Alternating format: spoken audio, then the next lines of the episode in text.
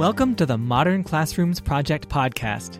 Each week, we bring you discussions with educators on how they use blended, self paced, and mastery based learning to better serve their students. We believe teachers learn best from each other, so this is our way of lifting up the voices of leaders and innovators in our community. This is the Modern Classrooms Project podcast. Hello, and welcome to episode number 111 of the Modern Classrooms Project podcast. My name is Zach Diamond, and I am a middle school digital music teacher in Washington, D.C. And of course, I'm a Modern Classrooms implementer and a Modern Classrooms mentor. And I'm joined today by Afton Dean, who taught high school media production at Lynn Classical High School in Massachusetts. And that's what we're going to be talking about tonight. So I'm very excited to talk to someone, uh, a kindred spirit, someone who teaches creative topics like arts, media production, music. I'm, I'm very into these conversations. Afton is now an assistant principal at Revere High School and also a distinguished Modern Classrooms educator and a Modern Classrooms mentor. Welcome, Afton, to the podcast. Thank you, Zach. I really look forward to tonight and I appreciate you having me on the podcast. Appreciate you joining me. Um, I guess before we get started, why don't you tell us a little bit about yourself? Um, I know you've you just told me you've recently changed roles, so that's interesting. But tell me about how you know what you taught, where you taught, your school, and how you came to MCP, how you started your MCP journey. Sure. So I previously taught at Lynn Classical High School and I taught an elective course, media production. And for all of the listeners out there, Lynn Classical High School is just north of Boston uh, and located in Massachusetts. Uh, like many of you, I had to make some adjustments to my practice during the COVID 19 pandemic. And during the 2019 2020 school year, I experimented with instructional videos to meet the needs of students in both remote and hybrid learning. The following school year during 2020, 2021 is when things really took off for me. Um, I slowly implemented uh, specific pieces of the modern classroom. Uh, and before you know it, it was a full modern classroom. And a big part of my success in, you know, getting the the model up and running in my classroom was the support that I received from my district, uh, going through each stage of professional development with the free course, which I recommend all listeners out there uh, to check out. Uh, then I went into my mentorship before moving on to earn my credentials as a distinguished modern classroom educator, and now uh, currently in the role of mentor, uh, which has been a, an extremely rewarding experience for me. Yeah, that's fantastic. I love the plug for the free course. The free course is really good. Uh, it's it's always linked in our show notes. So listeners, if you're interested in checking out the free course, if you haven't been through the mentorship program, um, definitely worth checking out. And you know, it's it's interesting. That's a very I think a very common story for people coming to modern classrooms during the pandemic. I mean, we saw modern classrooms grow a lot during the pandemic, so it's not a surprise that people who are becoming DMCEs now and becoming mentors uh, are part of that story, right? Like uh, it was sort of one of the answers. And certainly, I I was implementing before the pandemic, and I've talked about this on the podcast. Like it, it made the transition so much less difficult. I won't say easier because it wasn't easy, but it made it so much less difficult. Um, and it, it did give me some of the solutions, some of the answers. So definitely agree with you there. And I think it's interesting that that's uh, a very common path into the into the modern classrooms world. Um, so Let's get started talking about media production. You you mentioned that you taught media production. I would like for you to describe a little bit what that actually is. You know, media production I feel like it's a very specific, like niche subject to be teaching in a school. It might, I, I might be wrong about this, but it seems like a majority of students do not have that class. But in the world that we live in, media is all over the place, right? Like YouTube, podcasts, like this one, uh, videos, radio, everything. You know, like we're in a very media heavy world. And so I think that's an important skill set for kids to have, both to be like able to create media and also to be media literate, right? So I guess I'm just curious to hear you describe like what this class actually is, like what the kids are doing before we start talking about the modern classrooms aspect of it. Absolutely. And I have to start off by saying I get this question a lot as media production is not necessarily your household name when it comes to uh, courses in a high school course catalog. Yeah. Uh, yeah. I'm very fortunate to be in, in a situation to teach an elective course, uh, providing opportunities for students outside of the core curriculum.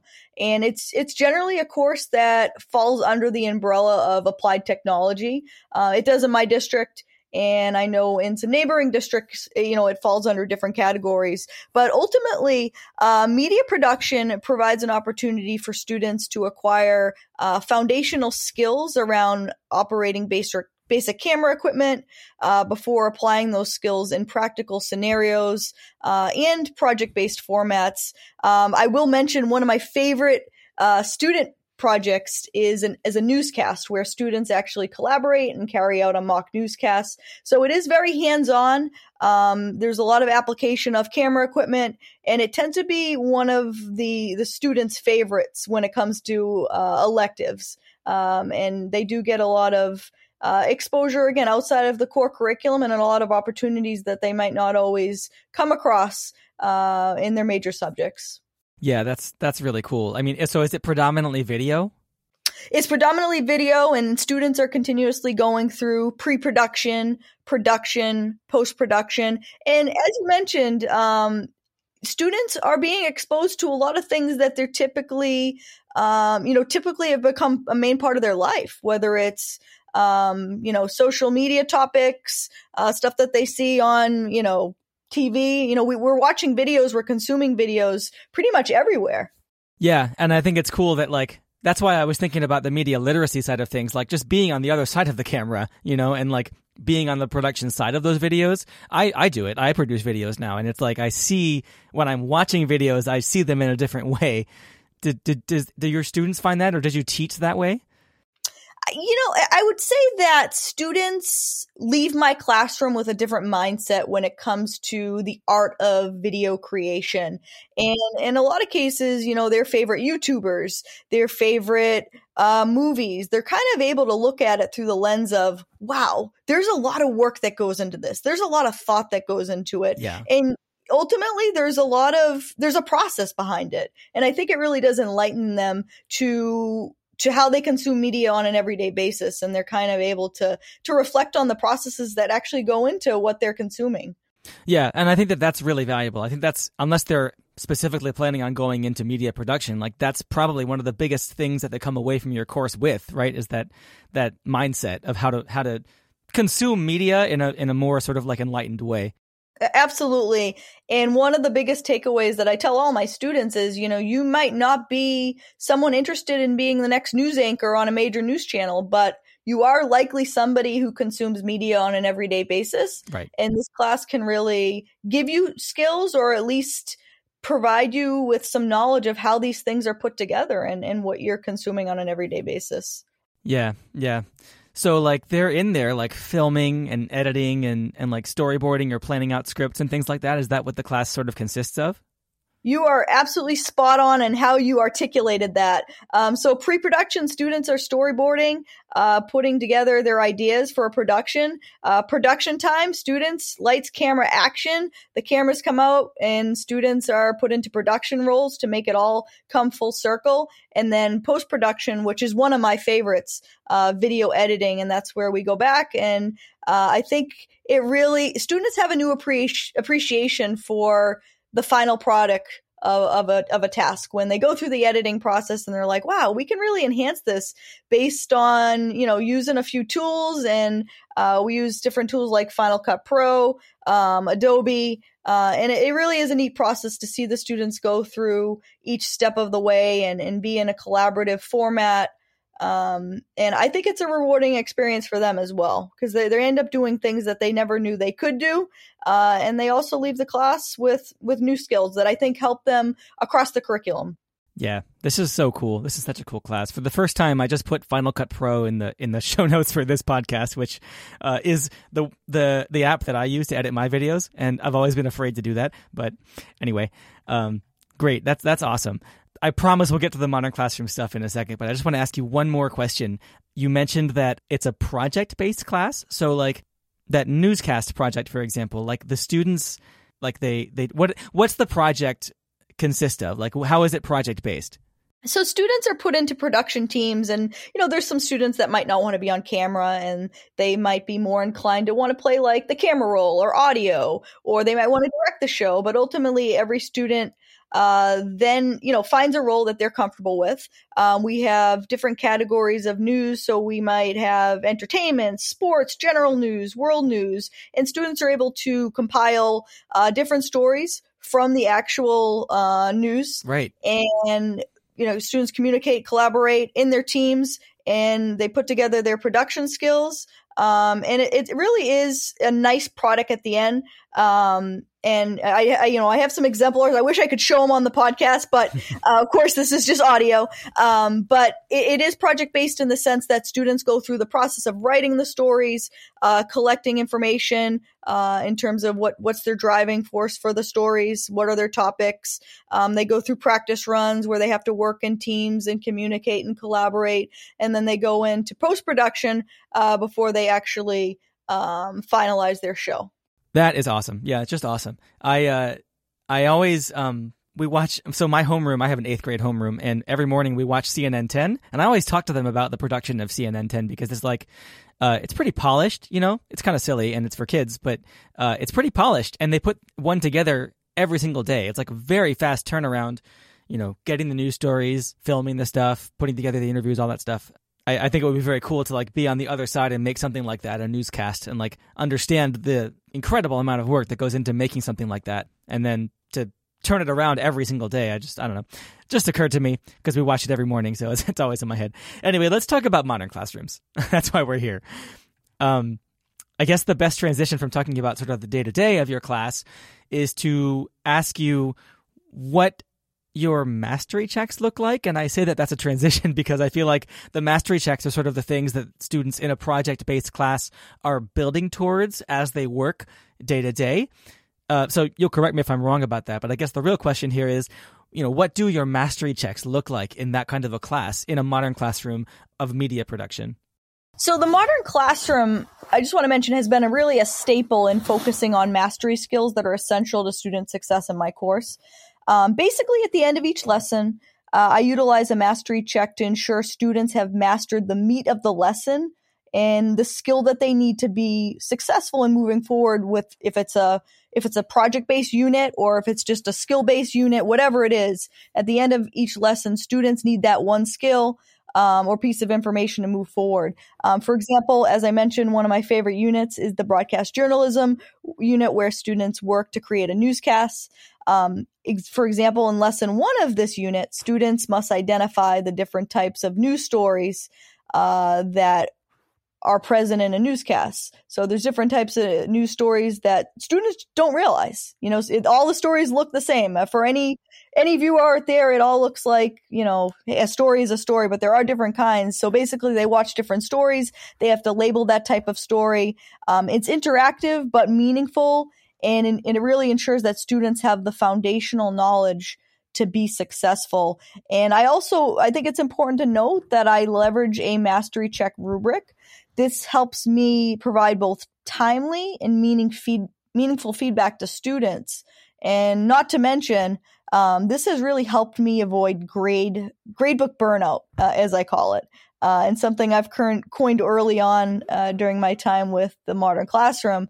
Um, I really focus now on grading the most important items while allowing students to engage in low stakes practice that's intentional. Yeah, and what I think is really important for our listeners out there is through mastery checks and the practice that leads up to mastery checks, students realize that it's okay to make mistakes in the activities that lead up to the mastery check.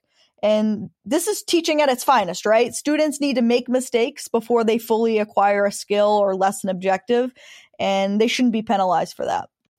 Oh, absolutely. Yeah. And that's that's why we let them revise, right? Like we want them to make those mistakes because when they make mistakes, that's our opportunity to see what they need from us, you know? Right. And I, I, I would say that the mastery checks, again, whether it's a skill based unit or working toward a final product, each lesson is is geared toward okay what is the takeaway what do they need to move on in the project or what what skill do they need to move on to develop a specific skill set yeah, so so like what is the actual format of that mastery check? Like I guess the one you mentioned might be it could it just be like a written one where they identify them or do they have to create one or something? Like what's uh what's the master check look like? So my the listeners may not be surprised. I do teach a media production class, so I do try to use, leverage technology at all points in time. Um, normally, if it's a concept, I will utilize my learning management management system, Schoology. Um, I'm able to integrate the rubric there, and it allows me to grade it instantly. Uh, and students again can obtain timely and meaningful feedback um, according to the rubric. Um, if it is a skill based lesson, um, students would do an actual demonstration. Um, for example, I'll take you to Unit 1 um, in my intro to media production course where students have to set up a tripod. Um, and what they'll do is they'll actually do a demonstration either live um, or through a platform called Flipgrid. Okay. And again, the, the, the main purpose is that students take the skill or concept that they need to move forward onto the next lesson and, and have that to be a progression moving forward. Right. And I love that. It's like setting up a tripod. It seems so basic, but it really is fundamental. And if they can't do it, you don't want them to move on. Like you don't want them putting up a camera on a tripod that's going to fall over. I, th- I, think that's a great point. So, especially when it's really sequential, right? You can't, yeah, you can't start recording with a with a video camera if you don't have a tripod. You can't record with a video camera if you don't know how to turn it on. So the modern classroom has really fit into my course. And a lot of people are surprised at first. They're like, "How do you make a media production class work with uh, the modern classroom?" And I think my class speaks volumes to the fact that the modern classroom is flexible and really can fit any content area. Yeah, and I I, I have answered similar questions. I feel like in a music class, it's like the practice, people think about musicians practicing all the time. It's like part of being a musician, and it makes perfect sense. Like nobody would expect a musician to show up at a at a concert and just know everything, right? And if they did, they well they wouldn't, and so they would play terribly and they'd be fired. like it's it's not how being a musician works. It actually fits perfectly with the model of learning because it's like you practice and practice until you get it, and you don't move on until you get it, right? You revise you work on the passages that are hard for you and it's the same here i'm, I'm curious like in in more advanced mastery checks later in the year when they're actually like filming stuff are the mastery checks aspects of the final project or of the final product or are they demonstrating something and then moving on to do the product or the project afterwards Absolutely. That's a great question. Um, I'll give you an example from one of my advanced level courses, um, Media Production 2. It's a level 2 class, in the sense that it comes after the introductory course. Um, but students create commercial advertisements. So I do a I do a project like that too. I actually have my students make a radio commercial. Oh, I, we need to collaborate.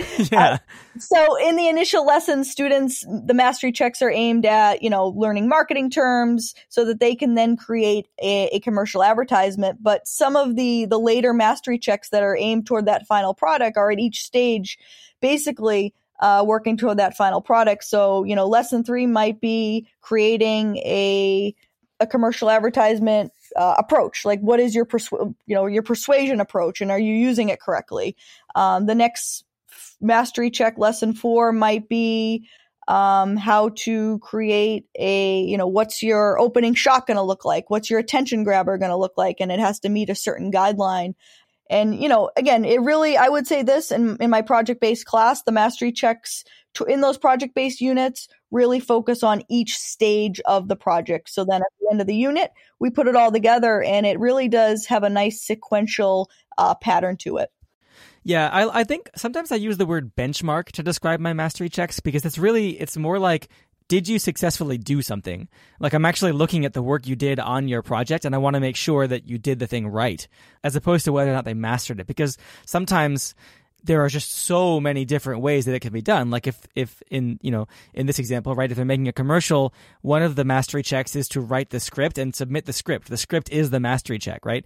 But there are so many different possibilities. Each kid writes their own script. And so it's really just a benchmark. I look at it and I say, does this meet the requirements? Yes, you can move on. It's not that you mastered script writing. It's just that this meets the requirements and you're able to now begin recording because the script is good to go.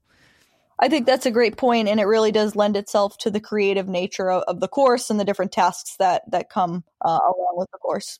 Yeah, you have to give that creative leeway, right? Like you have to, it has to be open ended because it's creative. It has to, there's not a right answer. There's not like one correct script. There's not one correct shot in your example. You know, it's like the students designed this and you want them to do it in a way that meets certain, you know, or within certain parameters. But we, we need to give them the leeway to do it themselves, right? As long as we know what the parameters are, they have a lot of flexibility.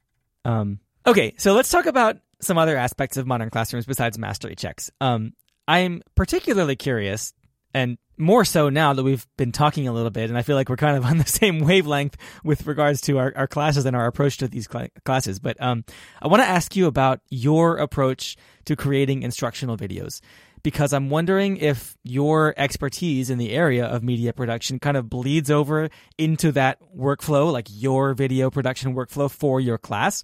Like I, I certainly feel like in my case, you know, the content that I teach definitely involves digital production, specifically audio. And I, you know, I record voiceovers using Logic and I do all this stuff that is very much audio production for my class. Uh, I work hard on that because I enjoy doing that. I know a lot of teachers don't, and that's also fine.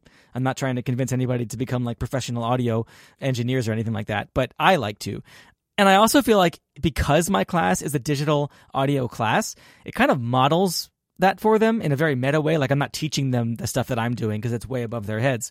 Um, but you know, it definitely like it's this weird sort of synergy between what I teach and how I teach it because I produce digital uh, media for them. So I'm curious to hear about your approach to instructional videos in your modern classroom being a media production teacher.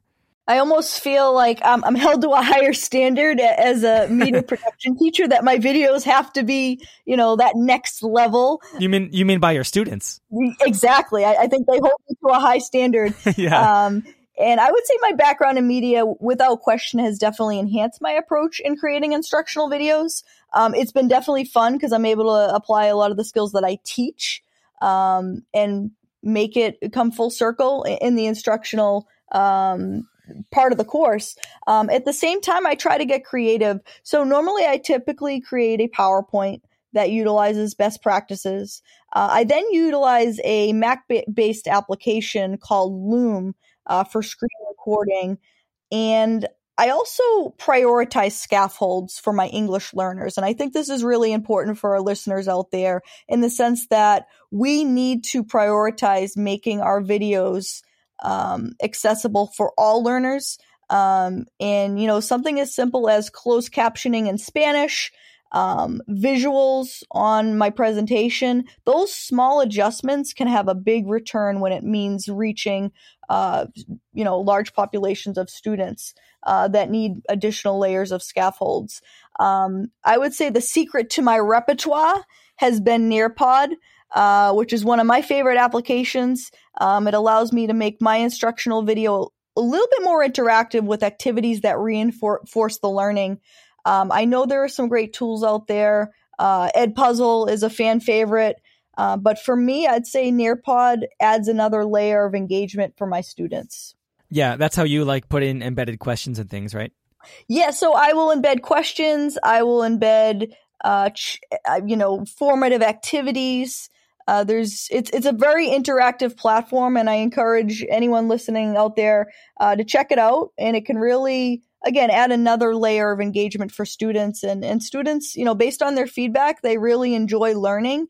Uh, when i you know place my videos in that platform and uh, it really it, it, keeps them focused. It, it, keeps them on their toes. And i think it again adds uh, more dynamic to the instructional presentation yeah, no, Nearpod is fantastic. I've done a, a, lot of like sort of like product research into all of these because I put together tutorials for modern classrooms on different things. I, I, also I should mention I made the modern classroom subtitling tutorial, and you mentioned the accessibility piece there, which is 100% true. And so, listeners, I'll link that in the show notes.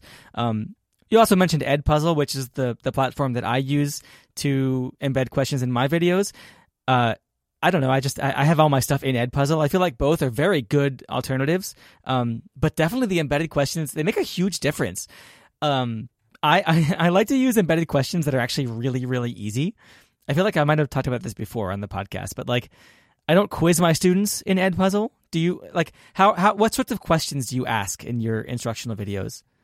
So I like to keep it pretty basic when when there's opportunities for you know if i want them to just retain something i do try to sway on the side of higher order questions that really make them think about what they're uh, processing in the instructional process but a lot of times it will be just a, simple check for understanding um, again, they range, as I mentioned, um, but I think this speaks volumes. You know, you mentioned you have a, a repertoire with Edpuzzle. Um, you know, just it takes time to build that repertoire. Like we have different routines, and I think everyone out there will find their routine with the modern classroom. But it's a, really a trial and error. Like initially, I was using Edpuzzle a lot. Um, I was using Screencastify, but then I, you know, evolved my approach based on what I, you know, what worked for me. And I think what works for one person might not work for the next person, and you you have to develop that, uh, you know, routine over time. Absolutely right. I agree. Um, Cool. Listeners, we are going to take a short break. And when we come back, I'm going to ask Afton a couple more questions about her modern classroom and then some other things. But we'll be right back in just a minute. Hey listeners, here are our weekly announcements. We have a Q&A session on Tuesday, October 25th at 7 p.m. Eastern Time. Join us for a quick 30-minute session to go over any and hopefully every question you have. The registration link is on the show notes. Our Facebook group moderators and expert mentors Sarah, Monty, and Tavia are releasing quick teacher hack videos monthly in our Facebook group, so definitely check all of those out. The link to the Facebook group will be in the show notes as well. We also have a listener survey that we're planning on sending out so that Zach and I can do better by you. Look out for that link as well. All right, folks, we are back. I'm here with Afton to talk about media production. Uh, we spent a lot of time talking about, well, your class in general, but also mastery checks and instructional videos. And I want to ask you now about self pacing. I would be remiss to not ask you about the third pillar of modern classrooms, the self-paced aspect of a modern classroom, which we have sort of touched on a little bit uh, with that revision piece, the project-based, uh, you know, letting kids make mistakes, all that kind of stuff. But tell me about the self-pacing that you ran in your modern classroom. You know, what kind of tracker did you use? Uh, how often were there sort of like benchmarks and and fresh starts for students? How long were your units? Tell me about self-pacing in your media production class. So I want to first start off by saying uh, students really appreciate the self-pacing part of the model. And for me, if I know students have a passion for editing, I may allot them more time to work on that part of a project or that part of a, a unit. Um, so ma- basically, I've found that voice and choice is critical in meeting students on their journey of learning, while also helping them, you know, really maximize student success with that approach. Um, I would say self-pacing as a whole uh, has allowed me to meet the needs of all students, specifically through lesson classification. And this is something I really want to stress tonight is ultimately all students get what they need. And we, we all have students out there, right, who are moving ahead of everyone else. Then there's some who need a little bit slower pace. And I really think that the self-pacing strategies through lesson classification really change the dynamic of how a class works. And we know, again, we have a range of students in a differentiated classroom and to meet all of the, their needs with one approach simply doesn't work. And I feel like the self-pacing model has helped me solve that puzzle, uh, while also giving students a chance to empower themselves in the learning process. And as we all know, it's been a crazy couple of years with the pandemic, you know, reaching different populations, you know, our chronically absent students. Self pacing has really transformed my ability to help them maximize their potential uh, when they're missing large chunks of uh, critical instructional time. So I think it's it's important in the sense that you know looking at it as self pacing gives everyone the key uh, to to success on their journey of learning. In terms of the length of deadlines and all of that, I I usually will post uh, deadlines for each unit. Um, and I like to utilize the the soft zeros in my grade book.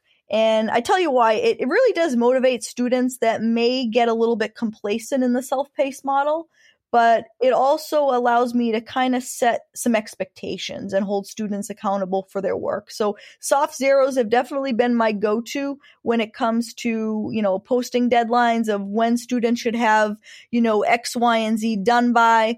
Um, and then also just having students, you know, have have a sense of accountability that we are, you know, we need to get through unit 1 by a certain date and it allows us to stay on pace with the curriculum as well. Yeah, all of that is great. Uh, I I love that you mentioned the lesson classification, which I always I, I love getting opportunities to say this, but like lesson classification, the aspire to do, the should do, the must do, it doesn't feel like it should be related to self pacing until you run a self paced class and realize like my my learners who are working more slowly through this unit need to not do the aspire to do's. That's why the aspire to do's are there to make time for them to work on the must do's that they need more time for. Like it makes sense when you're when you start teaching that way. And so thank you for bringing that up. I think also like uh, one of the things that you said was that you let students spend more time editing if that's what they want, and and maybe you know some other students might want to spend more time doing something else. Like I, I know that when i have students make that commercial some of them want to spend more time writing the script and really like perfecting the idea before they get into the recording studio or onto the mic depending on what classroom i'm in uh, to actually produce it or edit it. And it's like yeah you know different students have different interests in this project. I think it's actually one of the reasons why you know, we were talking before about answering questions from people who are like, how does modern classrooms work in a creative class like this? That's the answer. It's like some kids want to do one thing and some kids want to do another thing. Both things are necessary for the project to work. And in a self paced class, it's okay for one kid to kind of quickly go over something that they're not super into, but spend a lot more time than we sort of plan for them to on something that they really are into you know, I plan more or less one day per lesson. That's my pace that I sort of set when I say that something is on pace, right? It's one lesson per day, sometimes sometimes more, but generally that's my pace. But some kids might spend like 3 days writing the lyrics to their song because they want really amazing lyrics. And it's like self-pacing is not just for kids who may fall behind. It's like self-pacing is that some kids want to perfect something, you know, they want to really work on something or maybe in a more traditional subject like a math or a science class, they they need that time to grapple with the concept. And so it's like it's it's real learning that happens when you let kids focus on what matters most to them and spend the time that they need to really learn it. So I appreciate you mentioning that. And I, I ultimately think when it is in play and you see it all come together, it's really, it's a thing of beauty, you know, and I always refer back to the modern classroom at times. It looks like organized chaos. And it's, at times that organized chaos means it's working. Yeah, absolutely. Because the kids are doing different things. I feel like when we imagine a perfectly ordered classroom, it's like everyone is doing lesson four today, and lesson four is, is editing, right? And all the kids are sitting there editing. But that might not be the case right? You know, even if they were, some kids might want to like re-record their voiceover, or some kids might want in my class like re-record the piano part. So like kids are just doing different things because these are projects. They're creative projects. They're not going to all have the same outcome, so they wouldn't all have the same process. Right. And and I just want to stress to all of our listeners out there that you know whether you're fully implementing right now, you're thinking about implementing self-paced really does provide the answer to meet the needs of all your students. As we know, student A is different from student B. Every student is different. And, you know, we have those students that work really quickly and we, we need to find ways to challenge them. And, you know, the aspire to do activities are a great way to do that. And we also have students that might need more time to master the, the main part of a lesson. And, and I think, you know, as we move forward and we're finding out more about how students um, learn and we're evolving our classrooms we you know the answer is to we, we have to continue to adapt and we have to continue to adjust and you know old forms of teaching are not the answer to to meet the needs of 21st century learners and there's something for everyone in a self-paced classroom and, and every student really walks away uh, and gets what they need to be successful. You're absolutely right. I mean i i it just i thought it was very cool the way that you framed it like the it's very common for us to frame it in that sense, right? Like this is about accessibility, it's about differentiation, it's about getting the kids what they need, and it's all true. It's all absolutely 100% true. But I think it's also a really cool mindset and sort of like frame to think of it as a way to give the students the time to work on the aspects that resonate with them and spend less time on the aspects that aren't so interesting to them. Because when we work professionally in a creative field, even teaching you know like different teachers are into different parts of teaching and and so like for a student to be working on a project I don't feel like it's authentic to force them to, to put an equal amount of effort and time into every aspect when they really want to perfect one aspect. It's their project. And so I, I thought it was just very cool for you to frame it that way. Absolutely. And, and as we know, students stay the course, they put in the effort when we meet them on their journey of learning and we we're able to give them voice and choice in what they're doing in, in the class on an everyday basis. And it's also a great way to leverage um, an assets based approach, right? Working to the strengths of our students, working to the interests to our students. And when we talk about equity in classrooms, um, this is definitely a way to to also reinforce that as well. Yeah, yeah, one hundred percent, one hundred percent. To to get kind of more kind of granular or specific, what kind of tracker did you use? I guess like very modern classrooms here, but like what kind of pacing tracker did you use? So I use a, a public pacing tracker. Um, I've found that it's real. It's a really great way to motivate students, and it's also a really great way for students to to have that natural motivation to stay on task. You know, if they know that they are, you know, if I have student A, B, and C who are working on pace and there's, you know, only a couple students that are behind, it's going to give them a little bit of motivation to start working at a, at a faster pace. So I, I know some educators like to, you know, sway away from the public pacing tracker. Um, it can be intimidating for some students that might be working at a slower pace, but I think at the end of the day, it really is a great motivational tactic for students. Um, and for me, it's been great to be able to find a way to start classes. Um, you know, at the beginning of a class, being able to show students where they are and, and also show them, you know, what the stages of the learning process look like uh, from start to finish in a unit. Totally. I think that putting up the tracker that shows the entire unit, it really helps to sort of contextualize where we are right now. And I like, I like, uh, as time kind of moves along, students get to see like where they are in terms of the progression of the unit. So totally, totally, it's a great motivator, a public tracker, if it's something that you're you're willing to try out. I know, I know, as you mentioned, some teachers are apprehensive about public trackers. I, I do use a public tracker, and I would definitely echo everything that you said. Um, okay, so we've sort of talked about fielding these questions from people like how do you teach modern classrooms or how do you teach media production in a, in a self-paced modern classroom right um, in a sort of response to that type of question what is one piece of advice or like a tip or something that maybe you wish you'd known that you would tell someone who is wondering that but wants to implement modern classrooms in their you know media production or project based art class or something along the lines of a creative class like this uh, where those questions would become relevant, right? What's a piece of advice you'd give to that teacher who's curious but uh, a little bit worried about how modern classrooms would work in that kind of class? I think that's a, great question, and and ultimately, I, think my biggest piece of advice is the modern classroom can be a gradual implementation process. Meaning, you can implement different pieces. You don't have to go from zero to sixty in a day, a week, or even a month it can happen over time and you want to really know your audience meaning knowing your your students that are in front of you and and let it happen naturally let it happen to their their strengths and, and their tendencies um, a second piece of advice is it gets a lot easier uh, after the initial front loading of units. I know it can be very overwhelming at, at first as you're front loading units with, you know, practice, instructional videos, mastery checks, um, and everything else that comes with the modern classroom, the the progress tracker. Um, but ultimately, as you move through that initial, you know, implementation stage, you, you're able to recycle those units over time and, and make small adjustments.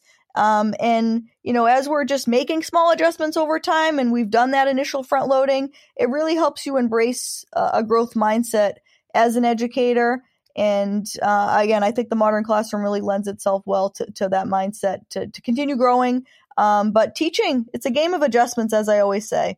You know, every every day is different. Every day is an opportunity to get better. Um, but don't let the initial front loading um, overwhelm you or um, discourage you from implementing. That's 100% right. I mean, the, the front load is kind of big, but I can say now having done this, this is my fourth year teaching uh, or implementing modern classrooms, and man, it's so great. Like most of my videos are made, and you know what I'm doing in my planning periods? I'm reaching out to parents and guardians. I'm you know I'm keeping track of where students are. I'm grading more uh, more thoroughly, and I'm looking more closely, and I'm going into students' projects to listen to them more. It's like, you know, the students they really don't care about the videos. I know we talked about like being held to a higher standard because it's it's our thing, right? But like the students need to get the content out of the video. And that's what matters. The video gives them the content they need. And even if there are little mistakes, uh, even if there are things that were relevant last year that may not be relevant this year, I'll still repeat that to give me the time to like dive deep on student data. And so getting past that front load has been just amazing because now like I'm actually spending my time teaching. I love making videos. Don't get me wrong. But like I'm looking at student projects, I'm reaching out. It's just like it's just so great to have more time to do that and it's definitely worth it. definitely worth getting over that initial hump.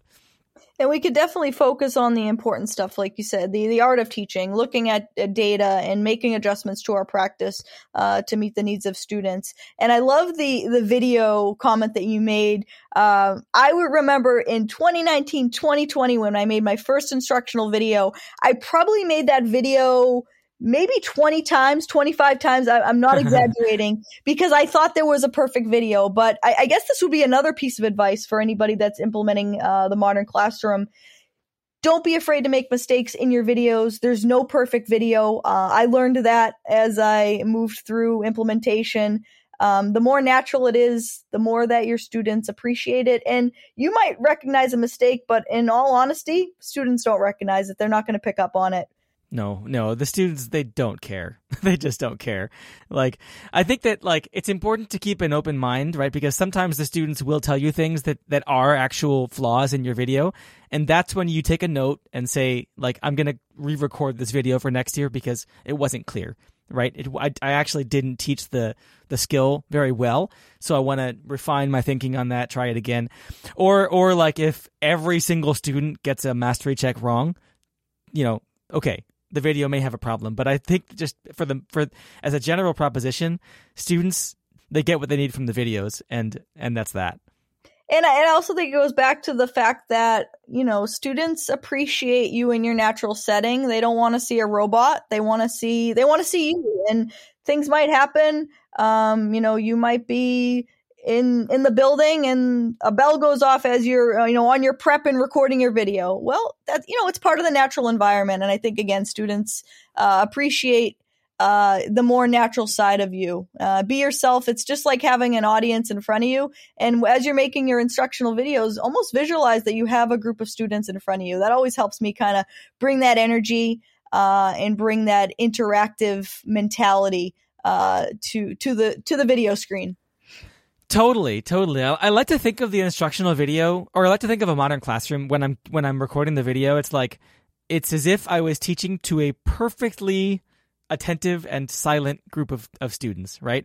Except that's not realistic. So like I clone myself by video, but like it's just teaching. Um, yeah, yeah. Great tips. All of these are great tips. Also, that, that gradual implementation thing is one that we hear a lot and is definitely also a great tip. It doesn't have to be overwhelming. Um, although I do agree, as I said, it's great to get over that initial hump of, uh, you know, becoming okay with making instructional videos, having sort of a repertoire of instructional videos, and then having more free time to be a better teacher.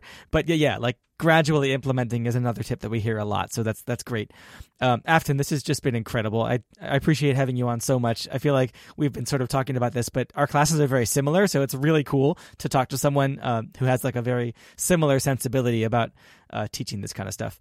Um, Afton, how can our listeners connect with you if they'd like to know, know a little bit more about how you approached media production and how you approach modern classrooms?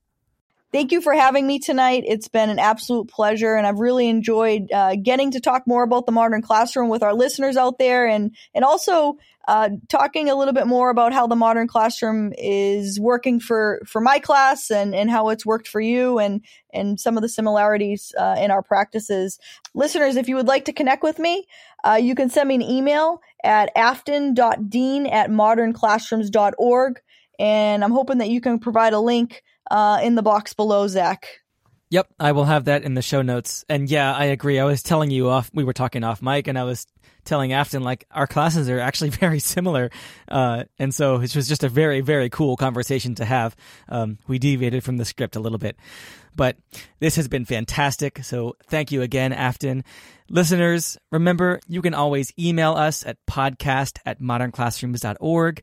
And you can find the show notes for this episode at podcast.modernclassrooms.org slash 111.